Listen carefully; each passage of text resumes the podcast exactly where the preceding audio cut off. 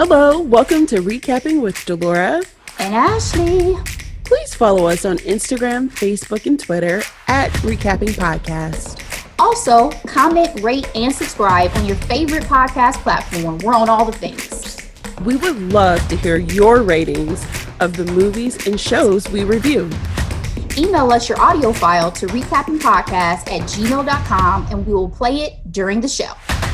Or DM us on Instagram and we will post and read it on air. Thank you guys so much for listening. Thank you.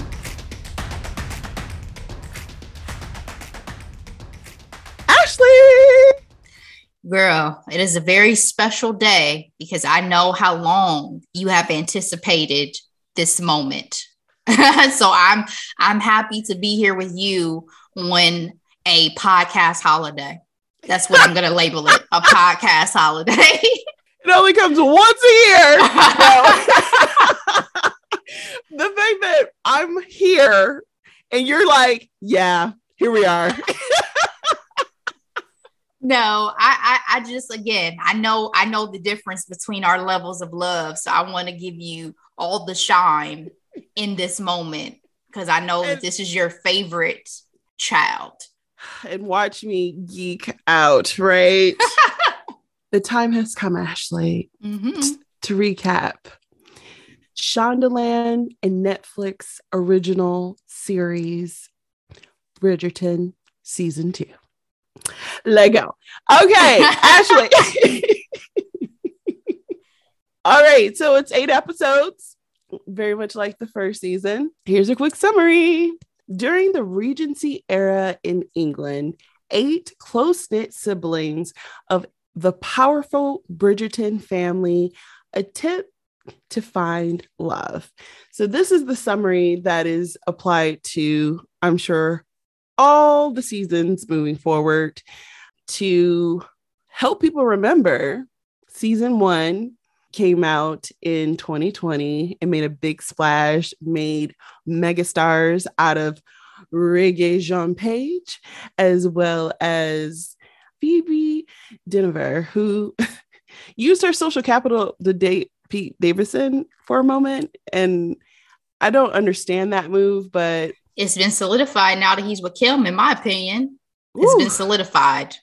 Touche, touche. It's been a ride, and the highly anticipated season two, an adaptation of the book The Viscount Who Loved Me by Julie Quinn, the beloved author of all these series. Uh, so here are a few cast and crew members. So we have Nicola Coughlan as Penelope Featherington, Jonathan Bailey as Lord Anthony Bridgerton, Claudia Jessie, Eloise Bridgerton, Luke Thompson as Benedict Bridgerton, the great Julie Andrews as Lady Whistledown, Bessie Carter, Prudence Featherington, Ruth Gemmell as Lady Violet Bridgerton, Luke Newton as Colin Bridgerton, Adjoa Andoh as Lady Danbury, Kathryn Drysdale as Genevieve Delacroix, the stunning Simone Ashley as Kate Sharma, Shelley Conn as Lady Mary Sharma, and Charithra Chandran as Edwina Sharma. I didn't pick everyone from the series just because it is a rather large cast, but everyone did an amazing job. This, these are just the highlights. So we have Julie Quinn as the novelist, Chris Van Dusen as the showrunner, and I want to give and highlight to some of the newsworthy qualities of season two. So, season two sets Netflix opening weekend viewing record. This came out with the Hollywood Reporter March 29th, so only four days after its premiere. Bridgerton amassed 193 million hours of viewing time worldwide, making it the highest of any English language Netflix series in its first three days. And it also mentioned that season two has top has made it to the top 10 in 92 of 93 countries on Netflix. And uh, the outlier is Japan. So the excitement is real. And the overall reception is still pretty positive. Rotten Tomatoes critics gave season two specifically 79%, which is still fresh. And the audience score is at 80%. When it comes to the Google users, I was only able to find the overall rating for Bridgerton, and that's at 95%. I also want to highlight the overall critics view of season two. It says, the risque thrill may have faded, but Bridgerton remains a compulsive episode turner in this delightful sophomore season. Ashley, what's your grade for Bridgerton season two? All right. So I give season two a B plus. Slower burn than season one for sure in terms for of sure. the primary romance of the season. And I also wasn't really sure how I'd feel without the Duke's presence because, as we know, so pivotal and so everything, the, everything, yeah, object of all of our desires of season one. Um, and I did miss him, but Anthony surprised me. I did not love Anthony in season one, so I was curious to see Same. how this how I would feel about this season. But I definitely got caught up in the romance. And as we've talked about off mic, Simone Ashley is a freaking star. So absolutely. For those reasons, and because it was just a delightful watch for the most part, it gets a B plus from me. How about you? Yes. Season two gets an A for me. I know I gave season one an A plus plus plus plus plus plus. plus. season two very much gets an A. I have to say, I've watched this show multiple times, more times than what we typically do, which which is a two viewing situation to the point where one watch I only watched all of Kanthony scenes. That's Kate and Anthony Wow. I just fast forwarded through all the bridge uh Featherington stuff because who wants them? Who cares? Who cares? Anyway, um to your point earlier, yes, slower burn. I was very skeptical coming into season two because Anthony, I did not like him at all in season one. Like, I just felt like he was just all over the place, but then demanded, you know, the respect of being head of household. And it's like, sir, make up your mind, you know? and it's like your sister's life is in your hands and you're you're really gonna give her away to some crusty dude because of what?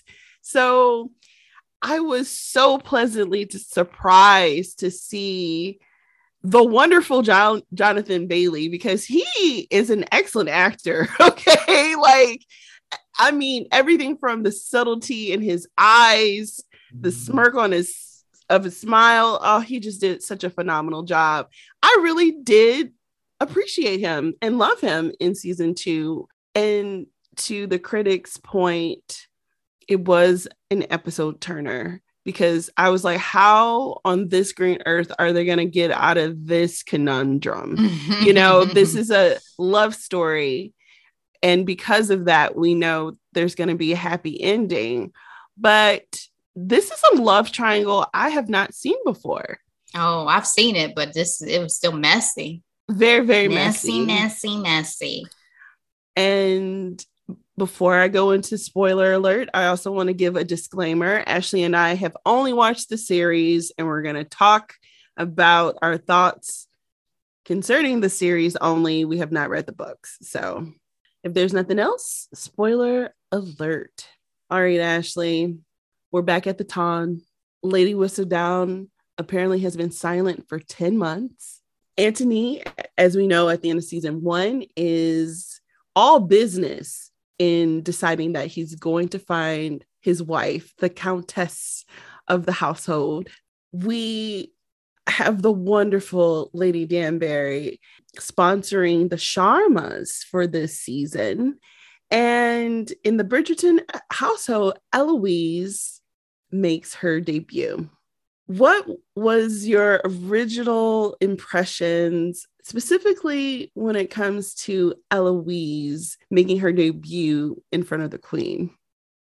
Well, obviously, coming from season one, we know that she's nothing like Daphne. So this moment is not exciting for her in the mm-hmm. way that it was mm-hmm. for Daphne. She bucks convention and tradition and those things that a young lady is supposed to be and want and do. Mm-hmm. So I understood her apprehension. And I also read that I guess in the book, she actually did not debut. So that was a departure. Mm-hmm. So I would have been mm-hmm. curious to see if she didn't, how she got out of that. So book readers, I'm sure y'all know, but I'm just curious.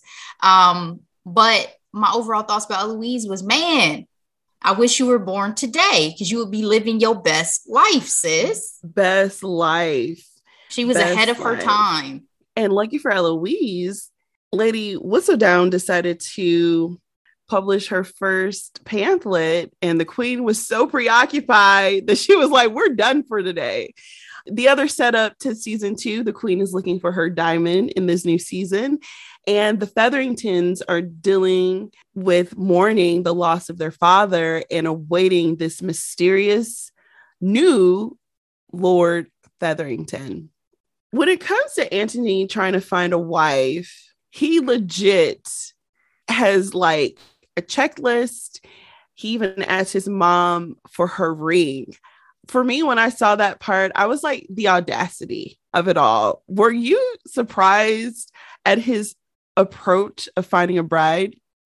No, not at all, actually. It made a lot of sense, I guess, given it seems like the era that they live in where it's not necessarily love matches are not the norm, you know? So it made sense. And then also from season one, as we're coming into season two, Anthony was in love with the one singer. So I was like, mm-hmm. I mean, I'm mm-hmm. sure his heart hasn't just moved on that fast. And he's probably like, listen, I have to do what I have to do. Doesn't mean I'm going to like it.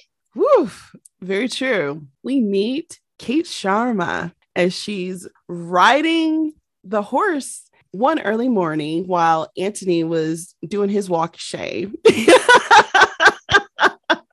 this is their meet cute. Did you feel the chemistry right away, Ashley? I felt the curiosity right away. Mm. I'll say that. That's good. That's a good point. Um, he definitely was intrigued. And we actually got a chance to see him smile because at that point, it was Bill's interviews with ladies and going to, you know, Vule Leaving some, throwing some bills on the nightstand. On the nightstand. We meet the Sharmas. We meet Lady Mar- Mary Sharma, Edwina, and Kate. With our introduction of Kate on the back of the horse, we can tell that she's very sporty and she's very fierce but I'm not going to lie, when I first saw her interaction with Edwina and everything like that, everything just seemed very mysterious. Did you pick up on that? Like, I was under the assumption, I'm like, she's so doting of her little sister. Is she like secretly her mom or something? Like, mm. that's, that is what, that's where my mind went when we first meet the Sharmas. Interesting. I don't think I thought that deeply about their relationship immediately. It seemed more so like she was r- bristling against Lady Danbury, and that yes. kind of bothered me because I'm a big Lady Danbury fan, and I'm like, what you Period. won't do is talk sideways to this black woman in her home that she's opened the doors to you. I'm gonna need you to get your attitude together, Kate. But to be fair, it did kind of come off as if Lady Danbury didn't think the Sharmas were prepared. For... They weren't. It, they were, to, but to a certain extent, I guess I'm saying like there's a difference between preparation in terms of knowing what you're expecting from society versus being ingratiated into society. Like mm. Lady Danbury, this is her, this is her, this is her people. Yeah. She's cool with the queen. Yes. So at the end of the day, yes, I would still defer to Lady Danbury, even if I feel like I've trained my sister in every possible way that one can be trained. Because I never felt like Lady Danbury was disrespectful about it either. I felt like I felt like There it was more so made though. but I just feel like it was more so like I am have wisdom to share. Yes. And there are plenty Yes. of people, especially when you're older and you do have wisdom, they're like, no, listen, have a seat for a minute. Let me educate you about the way that this really works, how this world really works. And that's Mhm. gonna come back to bite Kate later too. That yes, she does have that wisdom. That's all I'm Yeah. saying. Show No, some respect. It's just No. what I felt immediately. especially when you're sleeping under her roof for sure. Big facts. Big facts. Well, Lady Danbury has the privilege of having the first ball of the season. It goes kind of well. Eloise is not interested in dancing with anyone but hanging out with Penn. Penn is obviously preoccupied because, as we found out at the end of season one, she is in fact Lady Whistledown. So, you know, Eloise is messing up with her whole timeline. We also got a whole flashback on how her operations are, you know, done. Were you intrigued by that? Were you happy that they showed us how she made Lady Whistledown come to life? I guess it was interesting because, you know, once we found out about it, I wasn't surprised. I remember not being surprised by the end of the season that she was Lady Whistledown. But I mean, I love, I love knowledge. I love information. I love to know how the cake is baked, I guess, mm-hmm. basically. So Yeah. I still appreciated the the knowledge, but obviously it comes in handy too because she has to subvert a lot to not be discovered. So it's important to understand too because people want to know who Lady Whistledown is. She has So a lot she- of power. She is yeah, the most she's- popular. yeah, she people are want this secret to be revealed. So as an audience, you're wondering like how's she gonna keep this concealed for the season, for another season. Very true. I did enjoy us hearing her real life voice. She's Irish in real life. And so to hear her negotiate in her voice was fun. I, thought noted was- that too. Yeah. So Anthony obviously is only interested in the diamond and the queen is still looking for a diamond. So at this rate, he's just talking to the boys about how he's just not interested in finding a love match, but in fact, a woman with some sensibilities and who can bear children. Kate, who was smitten by their first encounter, was not too happy to eavesdrop in that. And we get their very much official fight, actually. So, the thing about season two that I do appreciate is the hate to love trope, right? Are, are you a fan of that trope? I'm just curious when it comes to different romances. Absolutely. Yeah, same. It's so funny because you could tell he still liked her, even though she read him for filth and told him, Good day, sir. because she knew that whoever her sister was going to find, it wasn't going to be him because she was looking out for her sister to not only make a good match, but make a love match as well. This is the moment that I feel like Kate could have told her sister, I encountered this man before. Mm. And there was a vibe. Ooh. This was this was the time she could have said something. And this is when she didn't. That's an excellent point, Ashley. The other thing that I mentioned, I failed to mention earlier, the Sharmas are being sponsored by Lady Danbury. They came from India, um, which, which is super exciting because this is definitely not in the books. But when it comes to conversations of representation, I thought this was so unique and so amazing. And we'll talk more about it throughout this recap, but the way they were able to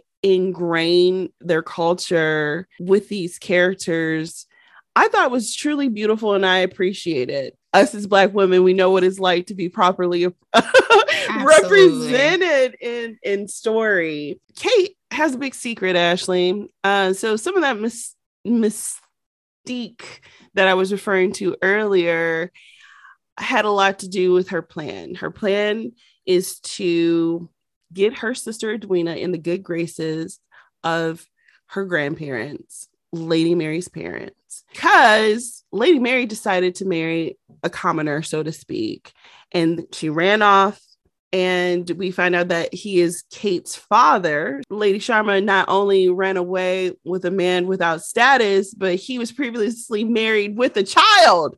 A huge no no for the time and society. The scandal. The idea was to get Edwina to marry and get society again. She would get their her inheritance, and Kate would move on and live independently back in India to be a governess. Did you feel like this was a bad idea from the beginning, her in this plan of hers? Yeah, because I don't think it's good to keep such a large secret. And I feel like it was almost like not giving Edwina choices.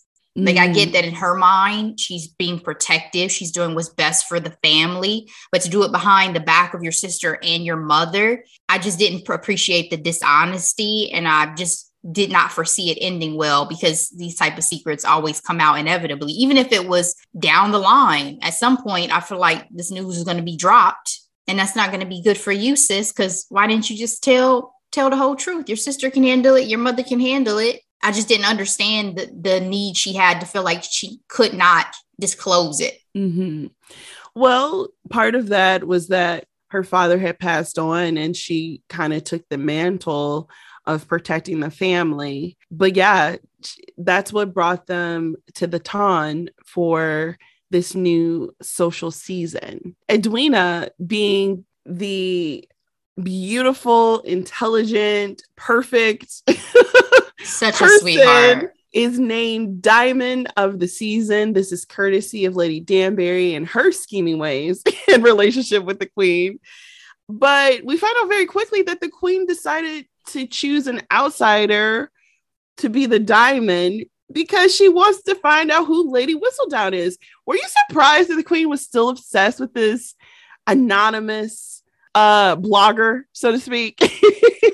Not at all, because everybody is so obsessed with Lady Whistledown and being the queen. You're supposed to have power over your subjects and over the court that you hold. And so to have this other outside influence that has, you know, such a say and has, you know, the power to shift opinions and thoughts and all of that, whether in your favor or not in your favor. I mean, to be honest, this person back in the day would have been found and probably executed, to be honest, if they had ever spoken against the crown. Whew, very true. That's part of what makes America great is that people in authority can't, you know, get rid of people they don't like. Yeah. When it comes to the media. Yeah. But in this world, it just adds intrigue for the queen. You know, the queen does not, I think the queen loves mess. She loves to be entertained. Yes. And so, of course, she wants to figure out who Lady uh, Whistledown is also because she probably wants to be able to exert influence over them, even if just for her own entertainment. You know what I mean? Mm-hmm. With our new diamond, let's talk about Edwina really quick. What were your first impressions of Edwina Sharma? She's a sweetheart. She's gorgeous. She yes. seems like she's such a positive, has such a good head on her shoulders. Yes. Um, she does what she's supposed to do. Mm-hmm. Um, but at this at the same time, I almost wondered like who are you really? Like in the same way you were you wondered about Kate yes. with the mystery. It's like yes. nobody is actually perfect. Yes. So who are you really? What do you really want? There has to be something beneath this exterior of perfection because you were trained to say all the right things, to do yes. all the right things, to know what you're supposed to do to find a man right? but you obviously have to have a mind of your own. Absolutely. And uh, yes, yes, yes to everything you just said. It was almost like she's like the perfect little Stepford wife, seriously, because I'm going to go ahead and go in this direction. Anthony is only interested in the diamond. Is like Anthony plus diamond equals marriage, right? And so when the queen chooses Edwina, laser focused and all the questions that he's been interviewing all the young ladies at the time previously and having them stump. Edwina is passing with flying colors. You know, Anthony was like, oh, bet this is a shoe in, so to speak, because he's the most valuable gentleman of this season as well. So that's the thing. This season, I guess, especially coming from season one, it was a, it, it was so interesting at first to realize that he was such an it boy. You know what I mean? Mhm. Like even the way that the other men catered to Anthony, I was like, yes. What Yes. what's happening right now? Since when did he become that thing walking around? It's so funny because the Duke isn't around. You That wanted to, let me geek out for a moment, okay? So I was like looking up what the hell is a viscount, right? It's all in this British order or what have you. Dukes are over viscounts, but viscounts are over barons and earls and things like that. So when Duke Hastings is not around, Anthony's that dude. That's Um, so funny. It's like not that I felt like, well, I guess I should say because it was Anthony's duty, I didn't feel like he enjoyed it. Because you know, there's certain guys who once they Mm. get in that position, yeah. you know, like, oh, now I'm the shining star. Let me let me swing my dick around. Like I didn't get that Mhm. vibe from Anthony. A little bit. A little bit. I mean, in the sense of like him being able to enjoy it, because I think it was so much about I'm glad I have this status so I, that I can get what I want versus I really Mm. enjoy this for the sake of just ego. I think that's what I'm trying to say. Like I never got that for him. It was just about stroking his ego. It was more so about I'm glad I have this status because you know what I need? I'm gonna need that diamond and I'm gonna need all of y'all to move over to the side. Yeah, because duty and family, period. That's his only focus. And he starts strongly courting Edwina. So, in my favorite scene, the horse racing scene, he's still staring Kate down. I don't know if you picked up on that. but he was very cunning in having Lord Dorset come and turn her attention away so he can slide on in. But I want to say, I really did enjoy Lord Lumley. He was adorable. Okay. The, one- poet. the poet, he was adorable. And the one that Kate obviously wanted Edwina to be with. he was adorable, but again, you hopped up a little bit too quick when Anthony came over and Yo! suddenly became a little puppy dog for this I- for this man. Yes. Oh, once you fed her some tea, sir, it's your idea. Why don't you get it? But the thing that killed me, and I caught this on my second watch, is didn't he say the ladies could use some refreshments? When he came back, Anthony He sure did drink. take that second cup. He sure I said, did. what the entire hell is going He sure on? did. He sure did. The audacity. the audacity. That's so funny. I just loved it because we got a chance to see Kate's sporty side, right? Like she is a she's not a typical woman of this time, right? She's my kind of girl. She rides horses, she understands sports, she shoots guns, like she has an opinion and you know, she's not afraid to be what 6 and 20 and single, frankly, because that is the fear of most of these girls making their de- debut this this season. I love the competitiveness when it comes to, you know, Anthony bet on Nectar. She chooses High Flyer, and her screaming and yelling is reminiscent of My Fair Lady, which I absolutely loved. And of course, she beats him because she's amazing. It also reminds me of Pretty Woman when um yes. he took her to the races with his coworkers and stuff, and she did the whoo, whoo, whoo, whoo, and everybody was looking at her sideways because she's supposed to be a lady as well. Yes. Love it. Anthony is laying it on thick. Okay. He shows up with a horse to court Edwina because she said that she loved a horse. But of course, Kate, knowing her sister, is like, this is not what she wanted. Do you think he was that desperate, or do you think he's just was so focused on winning against Kate when it came when it came to courting Edwina? He was focused on winning. He was like, I have this obstacle in my way because that scene where he's fencing in beforehand with his brothers and he's going off and he's popping off and you know going back and forth talking about her and all of that. I mean, that's when you know she got you hot and bothered that you're just that upset in this moment. Like usually Anthony, I mean, Anthony has a temper, but I feel like he feels out of control of the situation. He doesn't like that. Mm, mm. Well, Kate is upping the antics um, by not inviting him to Lady Danbury's soiree, where they give poetry. But Anthony, still being as charming as he is, still managed to win Edwina over with him being a man of action. So, Ashley, what do you prefer? Do you prefer action, words, or both? do we get both? Do we ever get both? both like would be yes. so nice. both would be so nice. I guess if I have to choose between the two, I feel like action has more value than words because people can say a lot of things, but do their actions really back that up and um, reinforce their beliefs and their intentions? So I agreed with Edwina in that sense that, yeah, I like that he was like, listen, I ain't write this, and I'm not one for pretty poems but I will do what I need to do and I'll be the the man you need me to be. Same way that Russell said he got Ciara when he was like, listen, mm-hmm. I got this this terrible yeah. wallet, but guess what? This this means that I'm consistent and I will be consistent. And see, And guess what Ciara didn't get from Future? Uh- and he backed those words up with actions as we've seen. As we've seen. So can I get both, please? Period. Period. Kate's a little shaken up that she lost this battle, right? The war isn't over, right? when it comes to but I still couldn't tell in this moment, sis, are you upset because you still feel that vibe right mm. now? Because yes. when she like left the room, I was like, "Hold yeah. on, are you hot and bothered, or are you bothered?" Like, I, mm. where are we at? Where are we at, Kate? That's an excellent point, Ashley. But again, this is why I, I enjoy season two. I'm going to go ahead and break it down. So, there have been lots of complaints about season two not having the same amount of sexy time uh, compared to season one. For me, I appreciate season two because it's just a different love story. Mm-hmm. Like, not everybody is bouncing off the walls.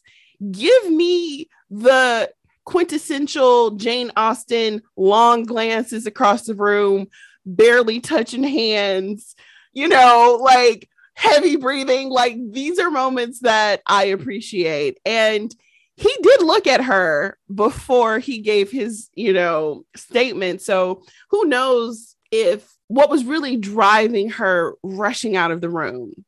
But Lady Danbury being my fave as always, she had a good conversation with her that I want to highlight. It's about living life, Ashley. Kate pretty much told Lady D, like, hey, I'm all about my sister.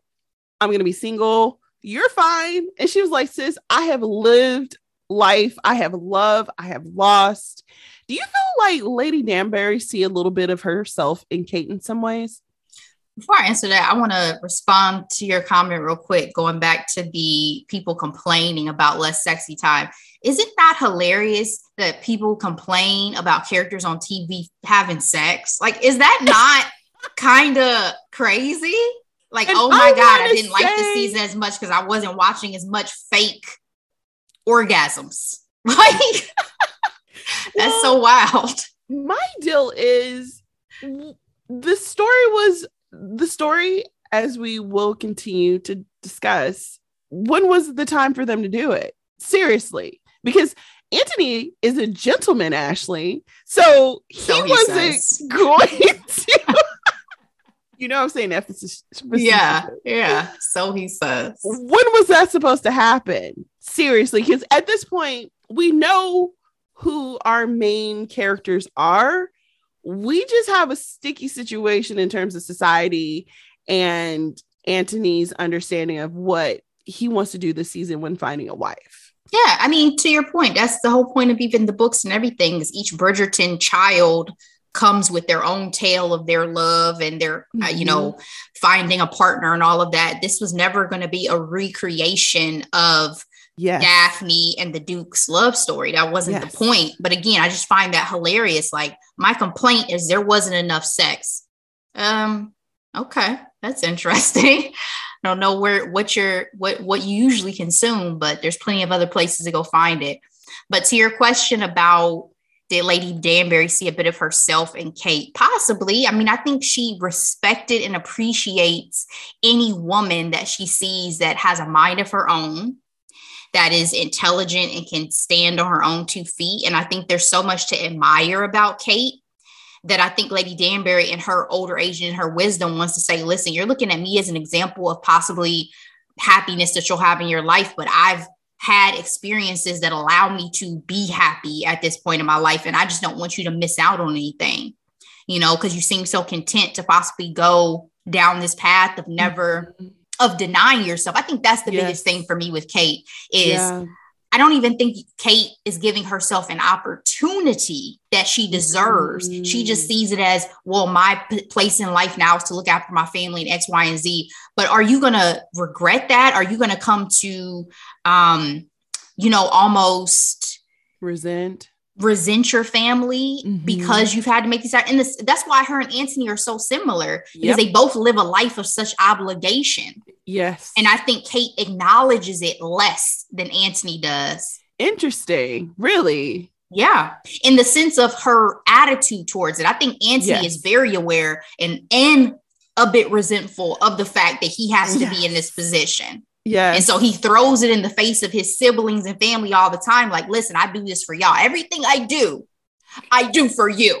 Okay. And in some ways, I I get it because that's what parents do, right? but he ain't nobody's daddy yet. And he ain't nobody's That's why his siblings just be looking at him like, okay but he is Lord Bridgerton and he is responsible for a lot. He is. And that I think is what makes season two what what it was for me in terms of my change of attitude towards Anthony. Absolutely. I always appreciate once we yes. get the, the magnifying glass on somebody and we get to see their history, we get to see what makes them tick, we get to see what put them in the position that they're in. And so once you get to it about how he inevitably had to take over the household, I felt nothing but empathy for Anthony. Absolutely.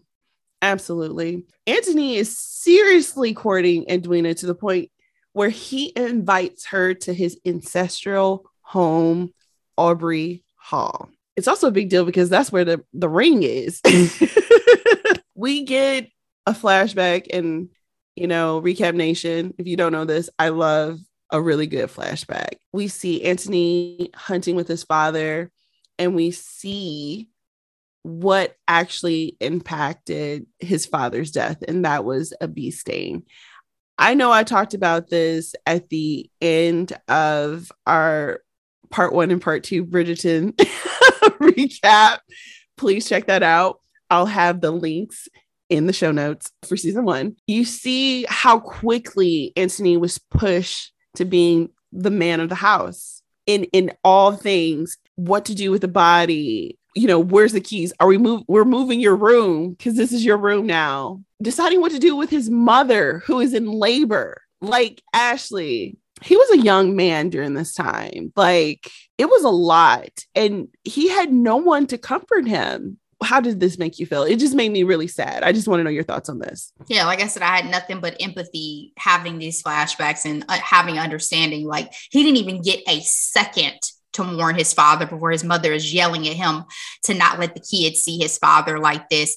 Yeah. And the idea that his father, as he goes on to say, was like his favorite person, somebody he revered so much, somebody he looked up to so much, to not even have a moment of grief, of real grief for yourself without immediately feeling that weight it made me really sad for Anthony. But again, it also helped you to understand why Anthony now is the way that he is and why the pressures that he feels mm-hmm. get cause him to behave the way that he does. Like, yes. First of all, I felt really sad about the lack of education about that bee sting and about the allergy. That really saddened me because yeah. I'm like, dang, where's the EpiPen? Right. This is a different era of time. Y'all would Absolutely. not understand that this is an allergy yeah. that you could easily keep him alive. I mean, it was so devastating.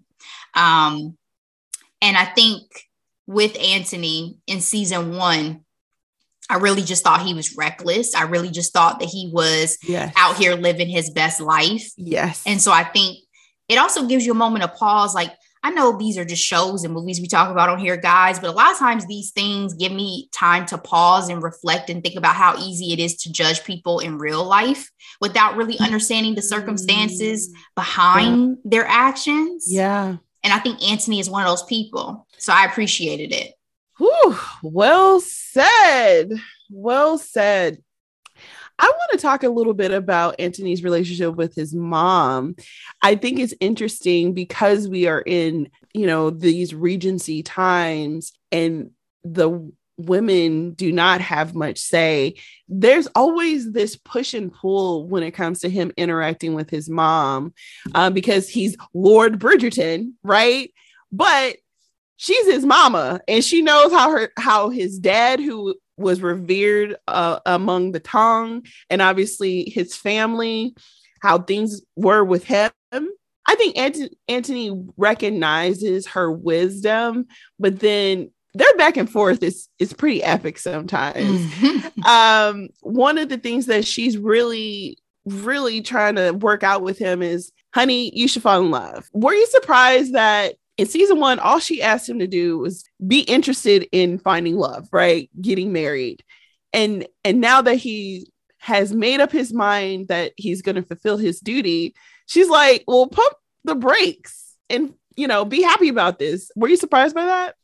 Not at all. Because the way that, you know, their mom has behaved has been pretty consistent to me in terms of how she feels about her children and how she felt about Daphne and now Anthony in terms of wanting them to find love and not just doing their duty or doing what society expects of them. Now, obviously, she's groomed them a certain way. Obviously, there are obligations, mm-hmm. but I think she is a rare woman of her time. Again, just like Lady Danbury, just like a lot of these mm-hmm. most prominent characters that we see that d- differentiates them from their peers. Yes. And she has such a great heart because she knows what real love felt like she mm-hmm. absolutely was completely in love with her husband. Yes. And so she wants that for all of her children. Cause yeah, he may be Lord Bridgerton, but baby, I birthed you.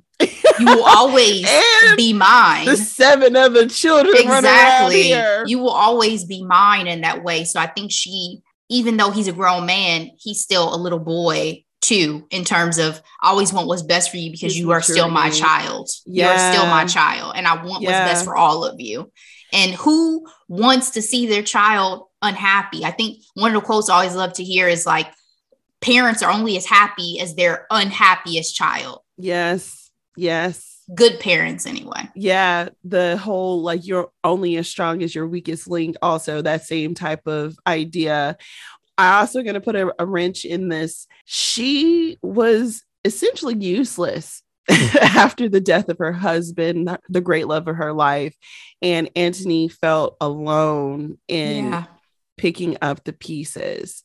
Do you feel like that impacts their push and pill relationship as well?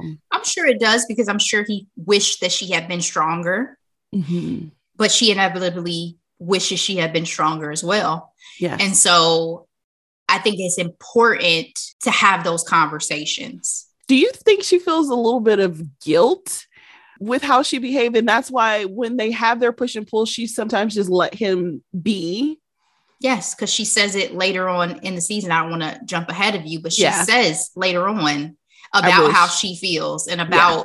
her regrets about how she handled the situation. But again, it was the absolute love of her life. That's not something you can ever prepare for. He was cut down at such a young age in such an unexpected, devastating way. way and she was pregnant. Yeah. Also, the conversation that happened in Aubrey Hall, you also understand that he doesn't want to be a, the cause of someone's great grief.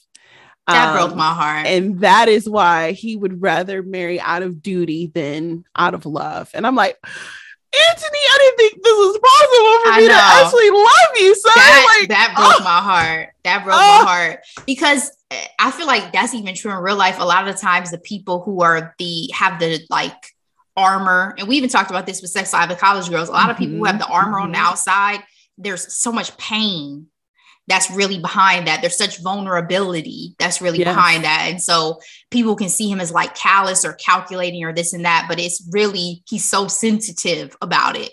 It's so sensitive for him to, to think about because he's seen the ramifications of it. But it devastated me when he said that. Yeah. Edwina and the Sharma family are super excited about being at Aubrey Hall. They're there before the rest of the ton comes for another ball. They get a chance to know the the Bridgerton family and they participate in this epic game called Pall Mall. Apparently, for people who love the books, this was a significant scene when it comes to the Kanthony relationship. I was like, isn't this just croquet? Like, isn't that what I'm watching? Basically. but we see that Kate is just relentlessly competitive. And so is Anthony, who was trying to play it cool, but he was doing an awful job at it. Can we talk about how Daphne peeped what was going on in the family?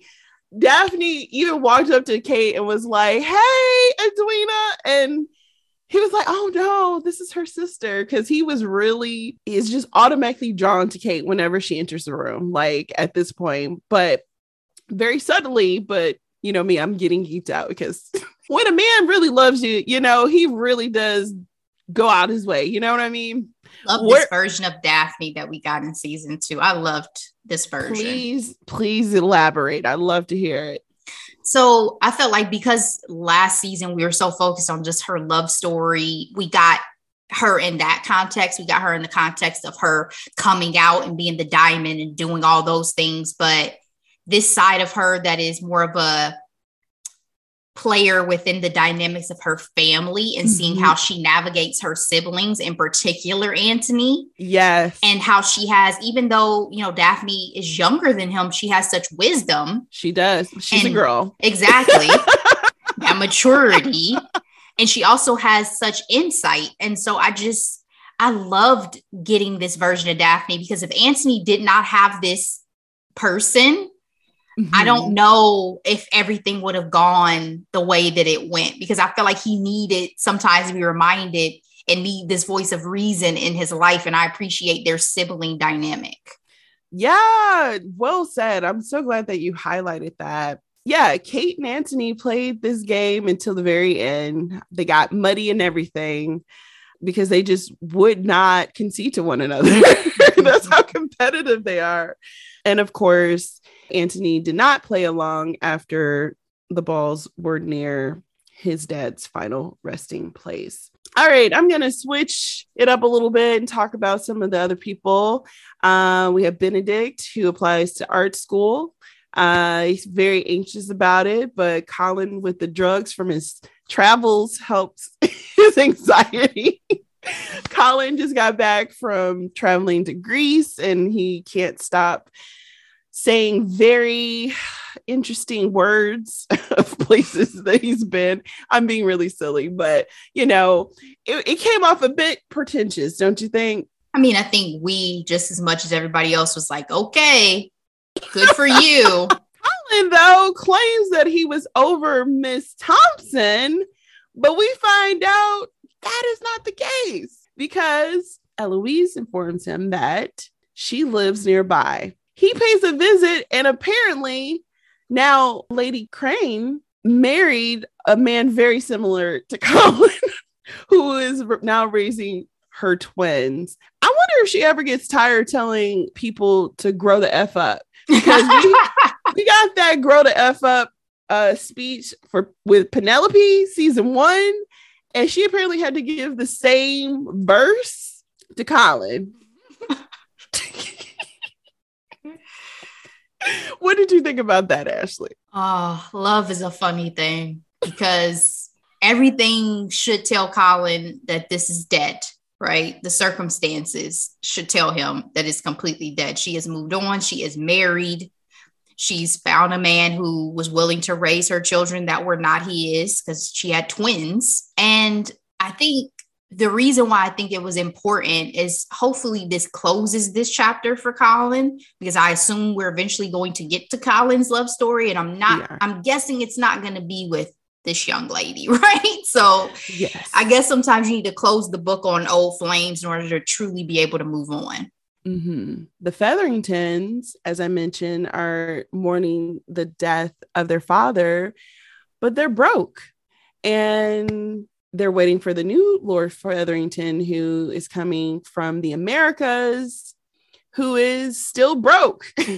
so they're pretty much in a position of trying to figure out how to navigate, you know, these new dynamics. Lady Featherington is interested in maintaining her power because Lord the new Lord Featherington is not telling her anything. And we'll we'll find out when the rest of the time comes to Aubrey Hall. She entraps she entraps the new Lord Featherington with Prudence, who is like, I'm marrying cousin Jack. and again, they find out that they're still broke. So I just wanted to highlight other aspects of the series as we continue on the main love story of Kanthony because that's all I care about. Uh- I just want to say real quick the Featheringtons are Cinderella to me. I think I've told you that, like the story Absolutely. of Cinderella, like Yes. Lady Featherington is the evil stepmother. Yes. You have the two daughters who are the wicked stepsisters. And then Penelope is really Cinderella because she's kind of the outcast of the family she absolutely feels stuck. You know, I, I feel that for her when it comes to her family dynamics. There's a lot of pressure for Anthony to propose because you do not bring this prospect all the way to your ancestral home just to be like, uh, don't tell anybody I lost today. Edwina is heartbroken and Kate is kind of relieved. Some of the aspect of the Indian culture I'm going to highlight here. So when I saw this, I absolutely loved it. So there was hair oiling going on here, as well as the representation of darker skinned South Asian women. I really, really uh, appreciated that and noticed that right away when they showed even the previews to the season. And the other piece I wanted to highlight was Kate's love of chai tea, which is TT technically, uh, but the the stain of English tea and how she whips it up with her own spices and things. What were your thoughts on the Indian representation in season two? What's interesting is I don't feel like I gave it a lot of thought because it felt so natural to me. Like it wasn't mm. something that felt like it mm. needed to be forced or mm-hmm. highlighted in a way that made it as if that wasn't the norm. This is an Indian family and so they have their things, they have their traditions, they have their ways of being, and that is what it is. The same way that the other people in the town and the town go around. It just was so natural to me. So I did not really give it a second thought. I just thought it was beautiful because these women were so beautiful. Absolutely. Absolutely. So we get to Kate and Anthony encountering one another again on a early morning in the garden and she gets stung by a bee. Anthony loses sugar honey iced tea because he fears that she was going to die because that man fully hyperventilated. Poor thing. She calms him down. One of the things that Simone Ashley said in an interview that I thought was interesting was, you know, with Kate being so sporty and so, you know, into horses and things like that, she felt like Kate would be able to calm Anthony down in a way showing that she was a safe space and that she was calm, everything is going to be okay. Kind of like how you, you know, calm horses in a way, like, you know, it's very calming, steady movement, strokes, and things like that. The other part that I saw in researching for this recap, someone said, I believe it was either Jonathan or Simone, that neither one of them have ever had had the opportunity of being comforted by someone else because they were such the the heads of their household or the leaders of their family they never got a chance to be vulnerable in that way with another person mm. and you can tell that anthony was like what just happened Kate had to catch her breath uh, it was also this- inappropriate. I mean, it was physical contact. All of that is no, a no no. Inappropriate for the time. Yes, if somebody had encountered them like that, that would have been. I mean, if you got the Featheringtons being able to just say, oh, he has her in a position of needing to now marry her because he supposedly had his hand on her hip. Yes, I'm gonna say if somebody had come by and seen her hand on him, his hand on her bosom, as she said, or he Was said, it her bosom? I guess I didn't. I didn't feel "Girl, that. they boobs are hyped up high because of them corsets." Okay, yes, I'm sure Oh. it was her bosom, but the thing is, is it would have seemed probably inappropriate to people in that era. Inappropriate to us? No, I mean, come on. come on but yeah of the day yes it was it was probably a lot that's why both of them were breathless like oh my god i've never well i mean he's touched many a woman but she ain't used to be A touched many. like that A many a, many a woman Oh my gosh, so true, so true. And poor Edwina is just like, oh my goodness, I need Anthony to love you, Kate. Go hunting with them. Was Edwina truly this blind? yes she Do you was think she innocent Do you think she was just caught up in her being the diamond? Or I, I mean, and i also think it's blind trust you would never imagine mm, that your sister yeah, would be out here possibly breathing very heavy. girl possibly lusting after the man that's you know supposedly vying for you especially because Yeah. of how hard anthony was coming for edwina I don't, you really wouldn't have you know i don't think anyone would have suspected that and especially her sister is so devoted her sister is devoted you know this is not a maddie and cassie situation from last week where as Mm. heartbreaking as it was for me when i watched it it wasn't out of the realm of possibility in edwina's mind your sister is the last person you're going to suspect of being in competition with you for a man.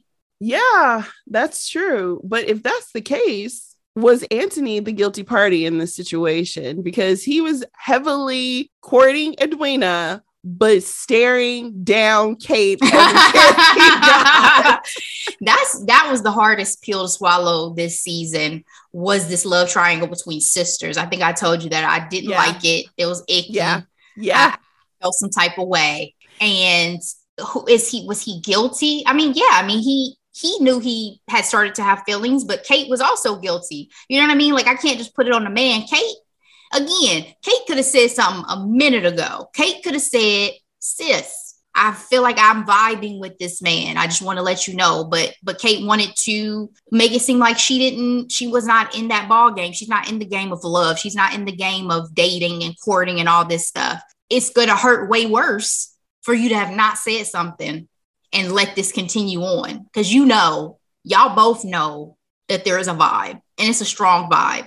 A very strong vibe. So much of a vibe that, again, Edwina convinced Kate to go hunting with the guys. Anthony reluctantly allowed her to. Kate, being a skilled hunter, just completely upset by the mediocrity by the men. she was like, men talking about sunshine, signs of a good hunt. And then one of my favorite lines he gave her, he was like, I suppose you prefer darkness, Miss Sharma. their their back and forth was adorable. But she follows her own instincts. And of course, he has to follow her because she's his future betrothed sister. So it's not like she can get lost in the and she's the a woods. lady. Ladies It- can't be go out unaccompanied. Exactly Her little her little maid or whoever couldn't keep up. yeah. But I love the small things about this love story because they obviously were smiling at each other while they were riding the horses. I'm going back a little bit. But when she called his name and he said yes, like like that tension and then him losing his mind when he saw a little bit of thigh meat, I just was But him sniffing her down by trying to teach her how to hold that freaking gun. Oh my gosh. Ah, It definitely was they- given all the feels. It really It was- was. it was giving some intense feels. But the thing about his attraction to her, it looked like he wanted to devour her. Like every time she walked by, it's just like he just got this. It's like, are you a raging wolf or something? Like he wanted to devour her. That's that lust, baby. We all turn into animals. We all turn into animals. The part that cracks me up is them arguing over who had the most inappropriate reaction after the bee sting moment. Anyway, we make it to the ball. Everybody from the town is there. Edwina again is still forcing her sister on Anthony. She tells her to dance with him. They have their first dance together. She tells him that she's leaving for India. and he loses his cool. And this is where the stuff really hits the fan, Ashley, because that conversation of what's wrong with me or what's wrong with you? It's because you vex me. Her face when she says that cracks me up a lot. I don't know why, but it was like she was having a difficult time saying that. But he walked up to her and asked her, Tell me you feel nothing. He whispered it in her ear. He whispered it in her ear. My head is exploding right now because I am just like, yo, yo. He is forgetting that he's a gentleman at this moment, Ashley.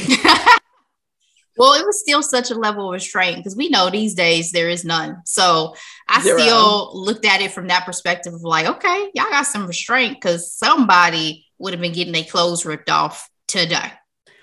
But Ashley, they didn't get a chance to because Daphne walked in on them.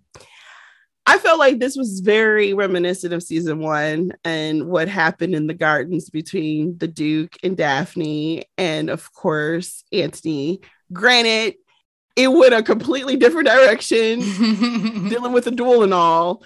Um, Ridiculous. one of my favorite lines is when uh, Daphne is like, What's going on? And he was like, She's so aggravating. Like, he really could not understand this all he understood was the hatred. But do you think ultimately he was just in denial of his true feelings about her? Yes, because nobody that you don't care about riles you up that much because the opposite of love is not hate, it's indifference. So the fact Ooh. that you supposedly have such passion about her is a problem. Ooh. Well, Daphne, to your point, had that sisterly conversation with him and was like, yo, if you love her, you know, what are you doing courting her sister? If you're going to be engaged, be engaged with somebody you actually want to be with. And he goes out and proposes to Edwina. Were you surprised by this? That, like, with that conversation he had with Daphne, he had two. He had the one after she immediately, you know, walked in on them. And then she had another one when she talked about what love is. Were you surprised that he was like, "Oh, I know exactly what I need to do," and just walked right past Kate and proposed to Edwina?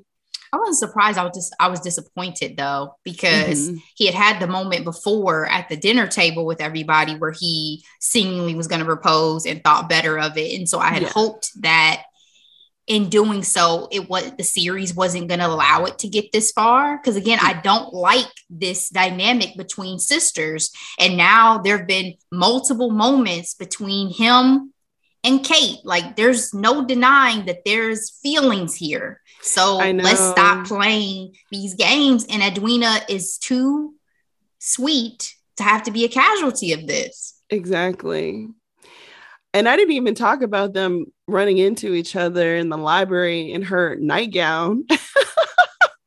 yeah, that's where he was able to really tell her why he freaked out about the bee sting. So, yeah, too many private encounters with Kate to be like, oh, well, I need to marry Edwina. But I wasn't surprised because at the end of the day, he still was very much resolute in not marrying for love, uh, and in fact, marrying for for duty. Part of what kept my binging of this series is how the heck are we supposed to get to Kate and Anthony? Because the queen is now involved in these nuptials, so much so that she is saying, I'm hosting it, I'm picking out the flowers, the drinks, and all the things. I mean, My, exactly.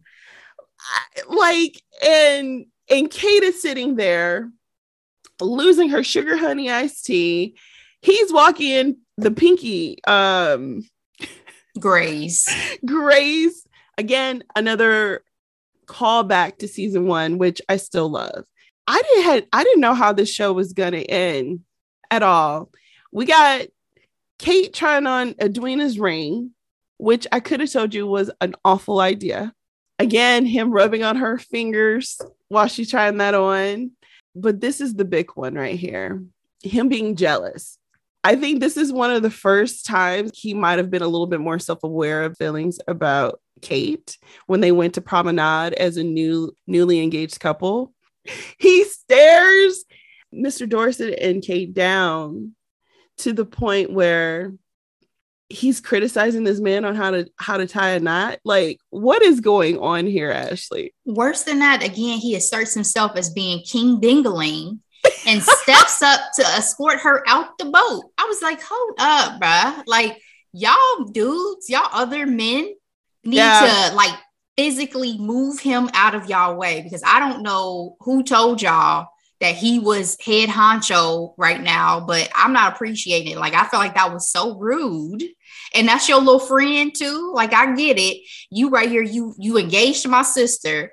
This is your friend, and yet you you take it upon yourself to come in the midst of our little date around the wherever they the lake. Yeah. And not only insert yourself into it, but then get pushed into the water, get dripping wet, and got everybody lusting after you. Like I couldn't with Anthony in this scene. I was like, you doing too much. doing too much. You know that's what much. you get. That's what you get. And then got little Edwina who ain't never seen nothing in her life looking at, at you like that. Mm-mm, mm-mm. Mm-hmm. Sit down somewhere, Anthony. Sit down. This is a pivotal point, Ashley. The Sheffields have come in town because they heard that their little granddaughter is getting engaged to a stand up family in society, the Bridgertons. Lady Danbury thought it was a good idea to host the dinner uh, for Kate's sake and just reminded her, like, hey, only a fool will break up this engagement at this point. She's like, the ultimate goal is independence. And because of that, we want to invite them to dinner, let everything go smoothly so that things will go as planned. But of course, they did not. Mama Sheffield was salty, Ashley. Were you surprised by the behavior of Lady Mary Sharma's parents? I'm not sure if I was surprised, but I damn sure felt some type of way, I guess, in, in terms of their behavior. Like, this is your own child. And just because she married into a family and a class that you didn't agree with you and it seems like she's the only child too possibly. Yes. This is the way that you want to behave. And her mother was extremely disrespectful to come into somebody else's home and then make such a spectacle at dinner because again yes. the era they're supposed to be living in manners or everything right? Yes. And so i don't again i don't know if i was surprised but i felt some type of way because i was like you wasn't missing nothing all these years. You ain't had your parents around, in my opinion. It was probably for the best. And she said that much. She was like, because you banished me, I was able to raise my daughters freely from the shackles of this society. Kate's plan blew up in her face because the Sheffields brought up the money. The Bridgertons were definitely not happy. I don't think I've ever seen Lady Bridgerton upset in my life the Mm-mm. way she was. Mm-hmm. She wanted nothing to do with Lady Danbury. And then, you know, Anthony did what I thought needed to be done, being the man of the hour, so to speak, to just speak up for the Sharma women, which I greatly appreciated. But I'm not going to lie, I did not know what his intentions were in terms of the status of the engagement after hearing such news. Yeah. Um, did you did you question that? Yeah, because I, I didn't know if he blamed Edwina at all. I didn't know if he fully understood that, you know, it was Kate who really had kind of kept this secret from everybody yeah. before that conversation that they inevitably had. So I definitely couldn't tell. And I mean, he's already he don't want to marry her anyway. Let's be honest. Like this is a good excuse. This is a good time to be like, oh no, y'all lied to me. We're pulling out. We're taking our respectable family on away from y'all because y'all are over here on some other shenanigans trying to entrap me. So Ooh, I was hoping that there was some type of grace given just because Edwina didn't know, right? Yeah, she had no idea. Poor thing. But to your point, this was the perfect out because we later find out moving to India is just not far enough. It's just not far enough. I cannot tell you how many times I watched the scene. oh, he said, You are the bane of my existence and the object of all my desires. Do you know all the ways a woman can be seduced? That part right there, I'm gonna stop you. when we first talked about season two mm-hmm. after we were done watching I told you I had to pause the TV. I got I was hot. Okay. I was I was physically, I was like, I need a moment. Oh my God. Who wrote this line? Jesus. All the things I can teach you. All do you know all the things I could teach you, sir? Say no more, say less, as we say today. Say less. I mean, it needed a moment because it was a moment. It was an absolute moment. and here I am. Actually, let me tell you about my binging story. I started this at three o'clock on that Friday. I was able to finish my day a little bit early. Okay. And I didn't want to get all the spoilers on social media because people had wa- had been watching it since midnight, right? By the time I got to this point, I was just like, oh my gosh, here we go. This is this is it. This is it. this is what I watched Bridgerton for. this is why I watched Bridgerton. And oh, it was a moment, but he had multiple multiple lines throughout the season that had me just clutching my pearls like oh my gosh so I yeah just wish this was a show probably more men watch because guys take notes that Please. was but it's so funny because I love stuff like this. I have to remind myself women write these stories. well, in this women, case, Chris, Chris was yes, a part of the writing on this is, too. He so, is. yeah. But this is based off of Julia's novel. Yeah, yeah, Julia's books, but the dialogue in the in that moment was definitely uh top-notch seduction. Again reminding her that he's a gentleman. And I'm he's like do you want me do you want me to have my dignity weighing in the balance our whole lives? Because one day it will fall. I know he said went until my last shred the shred of dignity snaps. And i'm like so oh. imagine somebody wanting me that bad that it's just a countdown on the clock till they just can't stand it no more. Listen guys. Woo okay Take notes, gentlemen. Take notes. Take notes because that I love it. you know that's those that's those are the things that we just don't have today. Like again, the ability to have that slow burn, that slow build up. Yes. Like I know some people practice the Kama Sutra in different techniques. I'm not saying there yeah. aren't people who practice certain things, you know, for the build up, but I mean legit, like I'm not gonna touch you. I'm not gonna go there with you. Man, it's it's hot. That's wanted all. to devour her. It's hot. So this fiasco put a major wrench on the engagement. It took Kate and Anthony meeting in private to discuss what he should do. Kate, out of the love of her sister, out of Edwina telling her that she is in fact in love with Anthony, wants to marry him. Why wouldn't she want to marry him after him, you know, standing up for her? Anthony's like, yo, we could just go our separate ways and ha- put this all behind us so that none of us become ruined because it still isn't ideal for him to really end up with Kate after being engaged to her sister. But I wanted to ask you this, Ashley. Anthony agrees to move on with the wedding and to even move it up. Do you think he ultimately did that out of the out of love for Kate? No. What was his motivation then? I think his motivation was this is still in the best interest of everybody if we're looking at it through the lens of society, of obligation, of familial obligation in particular.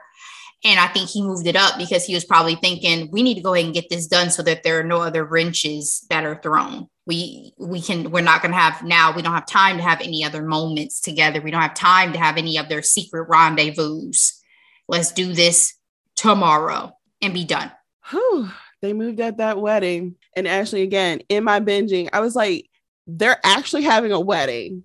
How are they going to be together? How is this going to happen? I have no idea. Speaking to the representation of Indian culture, they did the haldi spread, which is a, a turmeric spread that they traditionally put on the couple who's going to get married. Um, you had the marigolds. They also had popular music, Indian music in particular, that meant a lot. I I'm not gonna attempt to say this name because I definitely don't want to mess up, but I think it I, I don't know. It's a popular Bollywood blockbuster track that came out in 2021 and they did the orchestra version of it along with Material Girl and Shine Bright Like a Diamond Girl Riri and You Ought to Know Alanis Morissette. So they still brought in the contemporary flair to Bridgerton, which is why we love it, right? You ought um, to know was dope on the strings. Like it was dope. It was. Mm-hmm. It was. And we make it to this wedding, as I mentioned. Kate gives uh, Edwina her her mother's bangles, which is also a representation of some of the Indian culture. But she's also very distant. What do you think is going on with Kate at this moment? Like she practically is forcing Anthony to say, "Hey, marry my sister." I know what we got is going to pass, but she's not there with her sister at all on her wedding day. Do you think that's for the best considering everything that has gone down? I mean, I think she can only deny herself so much. She's there, she's making her best effort, but she, it's not, she's human. She has feelings, mm. she has mm. emotions. She likes this man. One could say at this point, she loves this man. So I don't think it's easy to go along with it, even if it's a plan that you feel like is for the best. Whew, Daphne has another one on one with Anthony saying that she doubted the nuptials. and they have this epic back and forth with him telling her that love was a luxury and that he fights for the family he has, not for the family that he wants. Daphne had the KO when she was like, I mourn you for all the decisions you seem to resent us for. She said, They do not make you worthy of your family's respect, but make us pity you and nothing more. There, Bitch. In this, literally, in this, in this show, in certain scenes, I was like, Y'all did not have to cuss to cut people down with y'all words. Like, not at all. Stab, stab, stab. Damn. I had to pause after that because I was like, Daphne just read him for filth. Yeah, she did. And he couldn't do nothing about it. Couldn't do not a damn thing about it. Speaking of popular music, the wedding party walks down to Harry Styles' sign of the time. Anthony is on the freaking altar daydreaming about another woman. I thought that was cruel at this point. It should have never made it here. That's why it should have never gotten this far. It should have never made it this far. And when that bangle fell and he was like, allow me, and held her hand and that gaze, Edwina was like, nah. I thought Edwina it. was about to pass out for a second. I would not have blamed her because she was just telling her mom and sister the ins- insecurity she felt that he doesn't look at her in any kind of way, like any kind of longing. But Edwina had her moment in this episode because she was like Dracarys to all of this. okay. She ran off that altar. She didn't care that the queen was present or anything. She told Kate about herself and how she felt like she was being lied to this whole entire time. The mom was upset that she was in the dark. Lady Bridgerton got the 411 from Daphne. My question to you, Ashley, is Is Kate the bad guy? That's a complicated question because, again, I think Kate was doing what she felt like she had to do, what she was supposed to do. But she. Don't all villains? But no, no, no, no, because in denying, it's almost like Kate the reason why it got this far is because Kate did not have the one could say the courage, but also maybe it was the self awareness yes. to ask for what she really wanted. I think she had thought those things were no longer within her reach. And so, because of that, it got to this point. But I always say this intention is everything to me. And Kate's intention mm. was never villainous. That's why she's not the villain mm. to me. Her mm. intention was never to hurt her sister. But Edwina is not hearing any of it. And Edwina was entitled to her rage.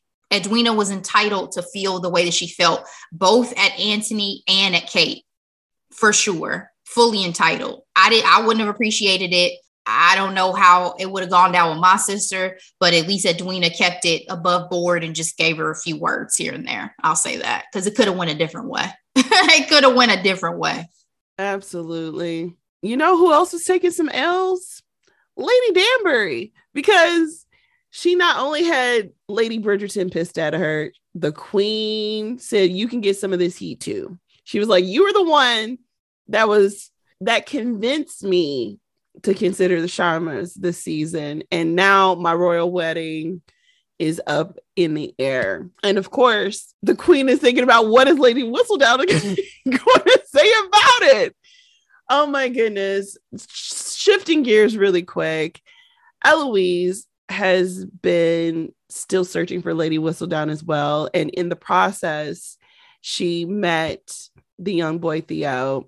They have a connection. She's crushing for the very first time. He's a man that respects her radical thoughts. She keeps sneaking away to spend time with him. This time during her brother's wedding, when the queen's people were on high alert, they catch her running off talking to him. There was no way Eloise would have been able to learn this lesson sooner other than having her actions catch up to her. That that's my stats. What do you think? Yeah, but also I liked Theo and I liked you did. Her. I did like Theo and I liked this uh, ability for Eloise to possibly see a life for herself that maybe she wasn't going to find in anybody else in the ton and in polite society or however one wants to say it. Um, so I enjoyed this dynamic between the two of them. And to me, it was a shame that because again, the era that they were in and all of that, it was problematic. I hear you. It's not that I didn't like Theo. I just felt like it was a bit of a dead end because of her family and society and things along those she lines. may be another Mary Sharma. She may say, listen, true. I hear y'all, but I'm going to live my best life and do what's best for me. And if anybody would do that, it's Eloise. Mm, excellent point. Excellent point. Edwina confronts both Anthony and Kate and pretty much told them that I am going to make my decision I'm not going to be influenced by neither one of you because you're not giving me what I need. Anthony pretty much told her that I can give you understanding and not love. can you imagine? He was like, I understand you. You're the diamond. I'm the hot catch. This makes sense. Mm. What world would that ever work in? I guess their world, technically, right? Yeah, absolutely. I think that's a lot of women that at the time was the most that they could hope for I mean, men and women, honestly, again, a love match was supposed to be more rare than marrying for business purposes or fam- familial obligation, all of that. But it's interesting. All of our main characters, besides Anthony, really want to get married for love. So, yes, it's an interesting um, dynamic because as much as Anthony says he wants to marry for all the right reasons, which for him is about ensuring the family legacy and all this and that. He, he still has a heart and is pulling him in a different direction. Yes. As I mentioned, Edwina said, you know, thanks, but no thanks. I'm not getting married today. Know yourself, know your worth, sis. That's what I thought about Edwina in this moment. Like, know yourself, know your worth. I don't need my sister's sloppy seconds over here. Whew. Whew. I'm gonna find real. me a man. Okay. Yeah. And she managed to stay in the Queen's good graces with the incident with King George getting out of his bedroom. She's such a gem of a human being because she in one is. of her lowest moments, she was still able to be so thoughtful. Yes. Edwina, I loved her, loved her character. And fun fact in the book, she did not actually love Anthony. So they added I guess that to the series for added drama, I'm sure. But Kate and Anthony get their first kiss on the freaking altar at her sister's wedding. The disrespect. you know, as much as I loved all the stolen moments, I did not enjoy this kiss. Even though this was their first kiss, I didn't enjoy it. What about you? Because it was the disrespect. It was like my you just shattered your sister's heart. And yet y'all still are like, man, the passion just overtook us, you know. We just have to do what we have to do in this moment on the shards of my sister's little broken heart.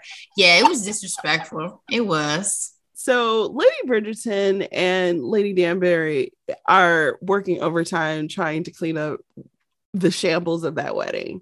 But society is shunning them everywhere they go. Edwina thinks Kate is a liar. She realizes very quickly that Anthony and Kate absolutely had a connection that she was completely blind to. Actually, that's one of my favorite scenes when when little Newton comes in, Anthony can't help himself. and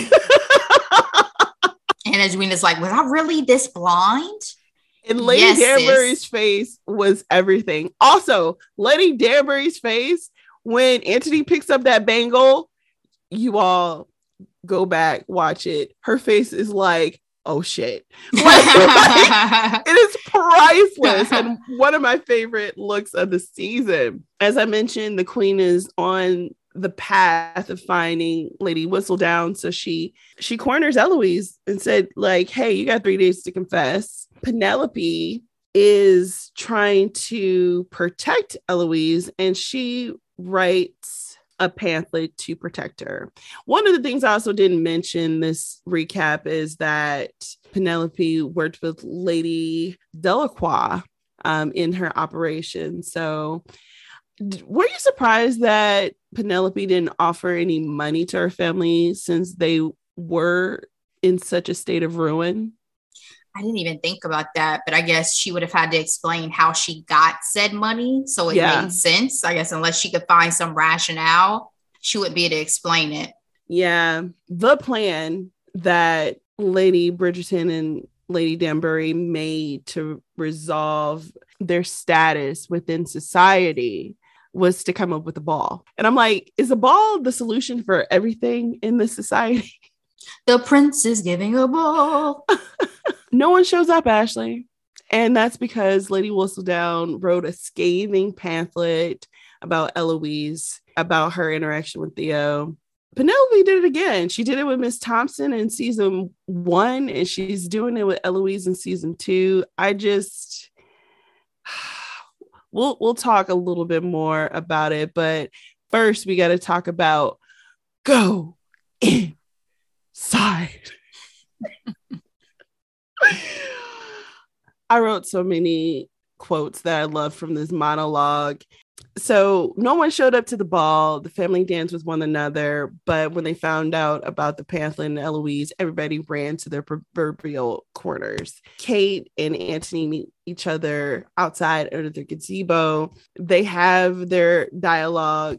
He tells her that he's never met anyone like her and then she smells like lilies. Again, he sounds like a hungry wolf talking to her in this way. but this is the sex scene everybody was talking about they wanted. Um, what seven episodes? Seven whole episodes. What I loved about it though was that it felt earned. That's the one thing that, as Simone, Ashley, and Jonathan all said, they said that this season is about love to hate trope, slow burn, and you know, the psychology of love. And that once you do get to that part, it feels earned. Do you agree or do you disagree to that? It was definitely a long time coming. Obviously, in the span of the show time. But I also was interested to see that after all the, you know, discreetness that y'all did it outside where anybody Out could walk past. I was waiting for the gardener or somebody. Yeah. And observe this whole you know, sexual encounter, which by the way, the the intimacy coordinator did her job. You still know what you're doing, ma'am. That was a great sex scene. But uh but there was a lot of generosity that I appreciated in this encounter. I'll say that. Yes, it was earned, but I also was curious now, like, oh, this is you didn't taken her virginity. What does this mean? Well, Jonathan said in an interview that he felt like in Anthony's mind, when he said, Aren't we going to do something for ourselves? He was like, If we're going to go all the way, I'm marrying her. And we do see that the very next day, she left him high and dry outside. But he was like, let me go home, pick up this ring, and propose to her. Now, I thought it was very sweet and endearing at first, my first watch. But then I was like, oh, he's doing this out of obligation. And she definitely is not going to accept that, with that being the case. But of course, he finds her trying to run away on her horse. My question is, why was she running away? Probably just such a mixture of like emotions and thoughts about what had just happened again, she probably still feels like she's betraying her sister. She's probably caught up in the moment of, oh my God, I just had probably, I mean, it's never great the first time, but in, for the sake of the show, it's supposed to be really good sexual encounter. Um, you know, all the things. It was just a lot to unpack. And as we saw, writing was something she loved to do. So it's probably just in her mind, opportunity to kind of clear her head. The way we would go for a walk go have yeah. a drink with some friends, something. This was her thing probably to help like sort through what she was thinking and feeling. As many times as I've watched this, I still wasn't able to come up with like what was what was she running away? From? I don't think it was really running away. I think she had got the horse and she was riding. She was just out riding as she does on her little trips in the mornings, mm. as she had mm. done since the beginning of the series. Mm it was raining and she fell off her horse and got severely hurt. Anthony was right there and he was able to save her and get her help right away. Was obviously impacted by her being hurt, but he didn't visit her. Were you disappointed that he didn't take the time to visit her? Or did you think it was okay because, you know, he could not handle it? He was blaming himself. He was like, it was all my fault. I think I had again empathy for Anthony because I knew what he had been through, particularly having to witness his father his father's death. So I think emotionally it just would have been too much for him to go back and forth without knowing if she was going to be okay. So disappointing from the sense that, you know, one would think that Kate's going to wish that he were there. But also uh, from a humanity perspective, you could totally understand the need to kind of manage your feelings a little bit so you can just keep moving forward and then hopefully she survives. Switching gears a little bit, Eloise checks up on Theo. I didn't mention this earlier, but he kind of wrote her off as a little rich girl after feeling the heat of the Queen's Guards visiting the shop trying to locate Lady Whistledown. He eventually ap- apologized to her and they try to investigate and find the true identity. She ultimately finds out that it was Penelope and there was this epic fight. And I'm I'm fast forwarding, but I'm closing out this storyline because I really want to know are you team Penn or are you team Eloise when it comes to this fallout? That's an interesting question because I'm not even sure I really thought about teams and who I felt was right or was wrong. I think I more so just observed the situation and thought about the implications of this, their friendship and if their yes. friendship was going to be repairable after mm-hmm. her finding out the truth. Because if I were Eloise, I think I would feel really betrayed on a number of levels. Mm-hmm. And if I were Penelope, I would think that I was doing everything I could to protect you while still having my thing, while still having yes. my outlet that yes. nobody should tell me that I should or should not do, honestly. Everybody mm-hmm. knows there's a lady whistle down. Y'all have no problem with there being a lady whistle down. Why should you have a problem just because it's me, you know?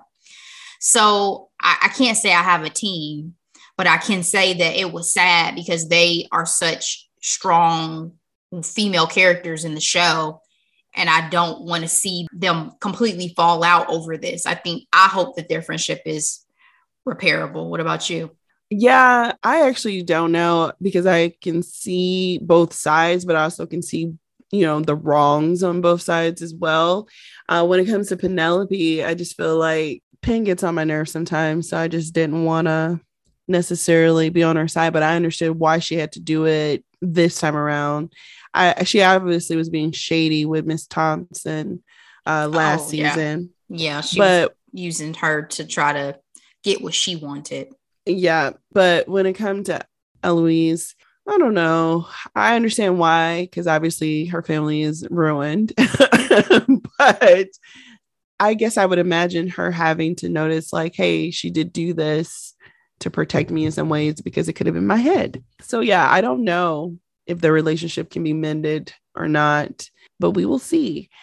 Um, another storyline closing up Lady Featherington she hosted her ball. They added the Bridgertons to the scheme of trying to get these people's money so they won't be broke, but knowing that they were selling essentially snake oil to the town. Um, and she's also enjoying her capital, her social capital, which I don't know, made her come off like that evil stuff's mother you talked about earlier, Ashley. Mm-hmm. That relationship with new Lord Featherington and her was so odd to me. Do you think he really wanted to be with her?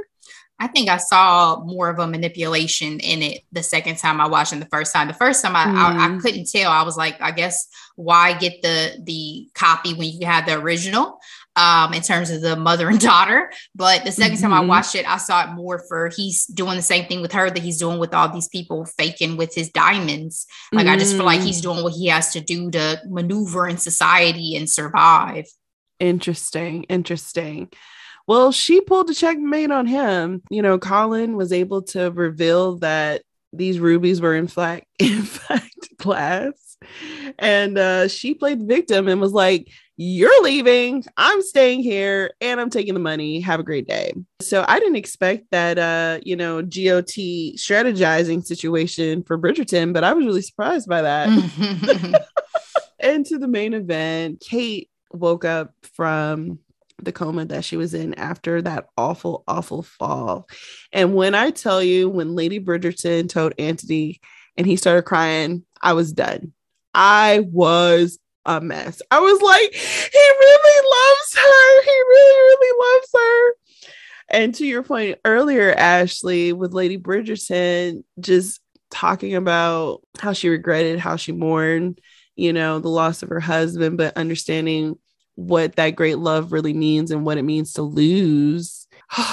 it just, it was a pivotal moment. What did you think about this moment? I mean, I was happy for Anthony for sure because I don't think his heart could have taken a different alternative. And again, it was it was just nice again to have for them to have that conversation between mother and son for him to understand how she really felt and hopefully helping to continue to mend that relationship as well. Because you were saying, oh, was the push and pull a result at all of him feeling like he never had anybody who had his back? So, yeah, hopefully these moments help to bridge that and bring them back together. At this point, I think everybody's rooting for Anthony and Kate because what are what's the what what else is gonna supposed to happen? What I thought was really important was Edwina again being the MVP of the season telling Kate that while you were in your coma, I realized I didn't know my sister. I thought that was so important because everybody was so busy playing their role that there was no time in really knowing themselves. Um, but at this rate, she was still bent on going to India. Anthony finally showed up with his tulips, which is a callback from season one when Lady Bridgerton was like, Oh, tulips, the flower of passion. Hopefully, you'll give your future wife them and and so with him bringing them to her it was all the fans were screaming okay on social media over that mm. but kate was like no don't propose to me in this way out of obligation and i didn't blame her but then i'm like what are y'all doing but they were so strong-headed people that we finally got the proposal that we wanted at the Featherington Ball. They had their dance to Wrecking Ball, which was amazing. But what I really truly loved was the queen covering up all the mess, saying it was her decision. I'm like, is she really that self self indulgent? I think she's supposed to be. Yes. But Edwina got a prince in her back pocket, so I'm really excited about that. I love that callback to season one too. I have forgot about the prince. Yeah. But let's talk about this official proposal because I really do feel like Anthony had all the great monologues of the season. The part that I loved the most that I wanted to highlight was he knew he's always loved her. But when he told her that he wants a life that suits both of them and that he is willing to humble himself before her because he cannot live a life without her, I melted. I melted. It's it's again, I have to remind myself women write this for women, but what did you think about this official proposal and declaration of love? It's about time. There was really no alternative at this point in my mind. We went through all this this whole season we needed the payoff at the end for that happily ever after. And the part that really was the cherry on top is when he called her by her Indian name, Miss Kathani Sharma. I was like, oh, I am done. I am just, I am so, so happy for this. So we have our happily ever after. Ashley, they actually got married. We did not get a wedding, which was also a choice, uh, according to staff and crew of Bridgerton. They said that they had one big wedding, which was the wedding that we saw with the Edwina and supposedly Anthony, that they didn't want to do two big weddings in the same season. Um, but obviously, they live happily ever after. What I'm excited for is that the next season is going to be Benedict's season. So that should be interesting. I shouldn't say I'm excited because I really don't know what angle we're going to go. You know what I mean? He's still finding himself with art school. He's walking away from it because he found out his brother paid his way. But it didn't mean that he didn't deserve to be there, but that that's interesting.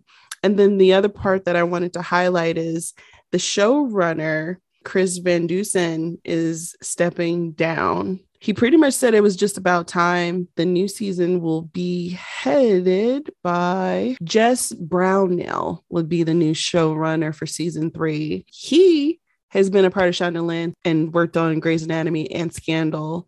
And so this was his big, big project under that umbrella.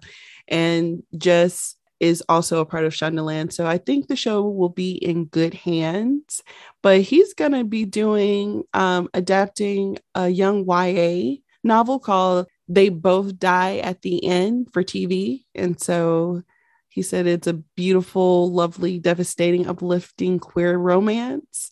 And so he wanted to dig into that world. So the show has been renewed for another two seasons, season three and season four. What are your final thoughts and what are you looking forward to for Bridgerton in the future, Ashley? final thoughts are again, I still enjoyed this season. I know that it's not the same as season one and it's not as, I guess, hot and bothered, but I appreciated this. I appreciated Anthony. I appreciated getting a deeper understanding of his character.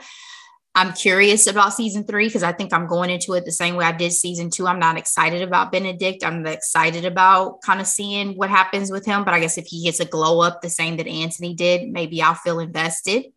He absolutely curious. had a glow up. yeah. Yeah. I'll be cur- more curious. So I mean, I'm I'll stick with the Bridgertons for another season and we'll see how it goes. Yeah. Those are my final thoughts. What about you?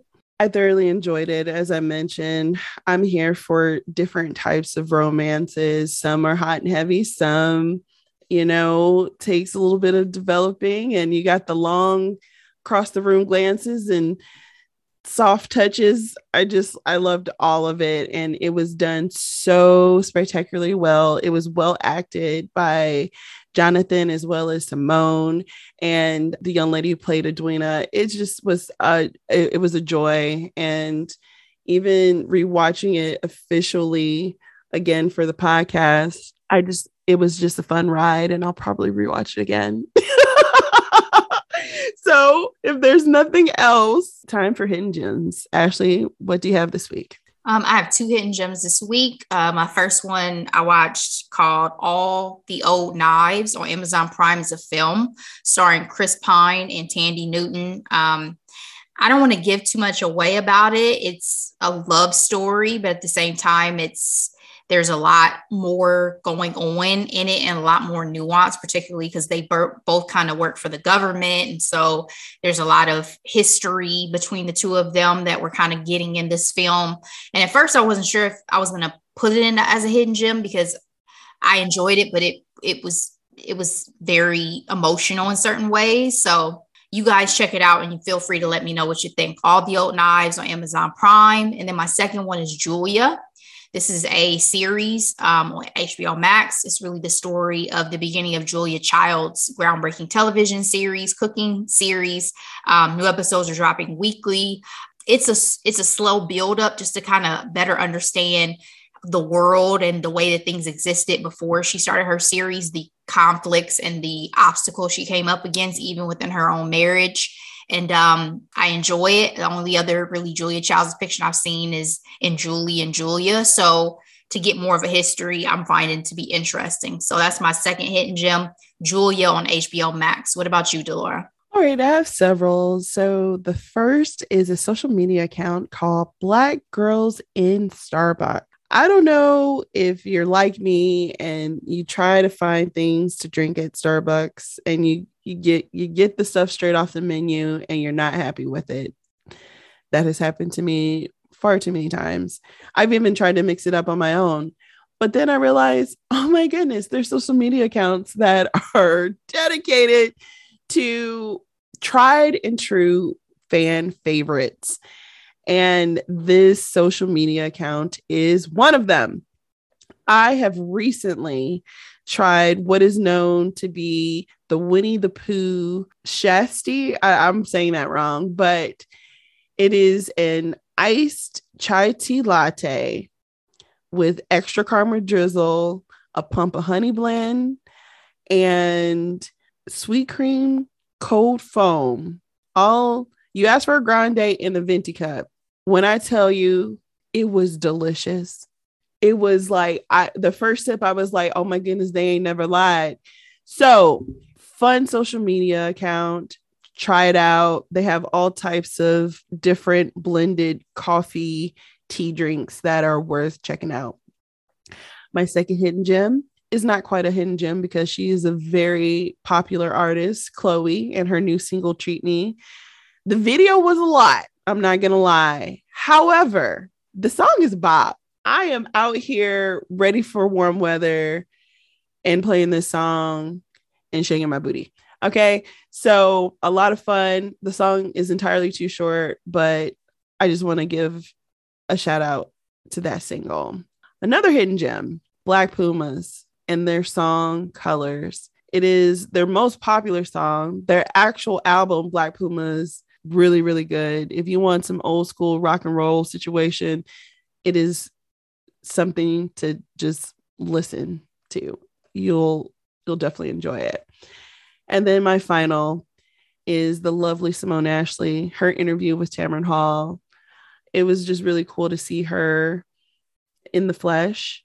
Fun fact I first saw her on Sex Education. She has since confirmed that she will not be returning to that series because she says that she's a Bridgerton girl now. And she has confirmed that she will be in season three. So I'm excited to see her as Lady Bridgerton, the Viscountess of the house. Bridgerton is a moment and is a lot shorter than our very first recap of it. So Ashley, thank you so much for the wonderful conversation and the time. And uh, that's all I got. Of course, guys. Thank you so much for sticking with us as always. We appreciate you. Please check us out on social media at Recappin Podcast. And we will see you next time. Bye.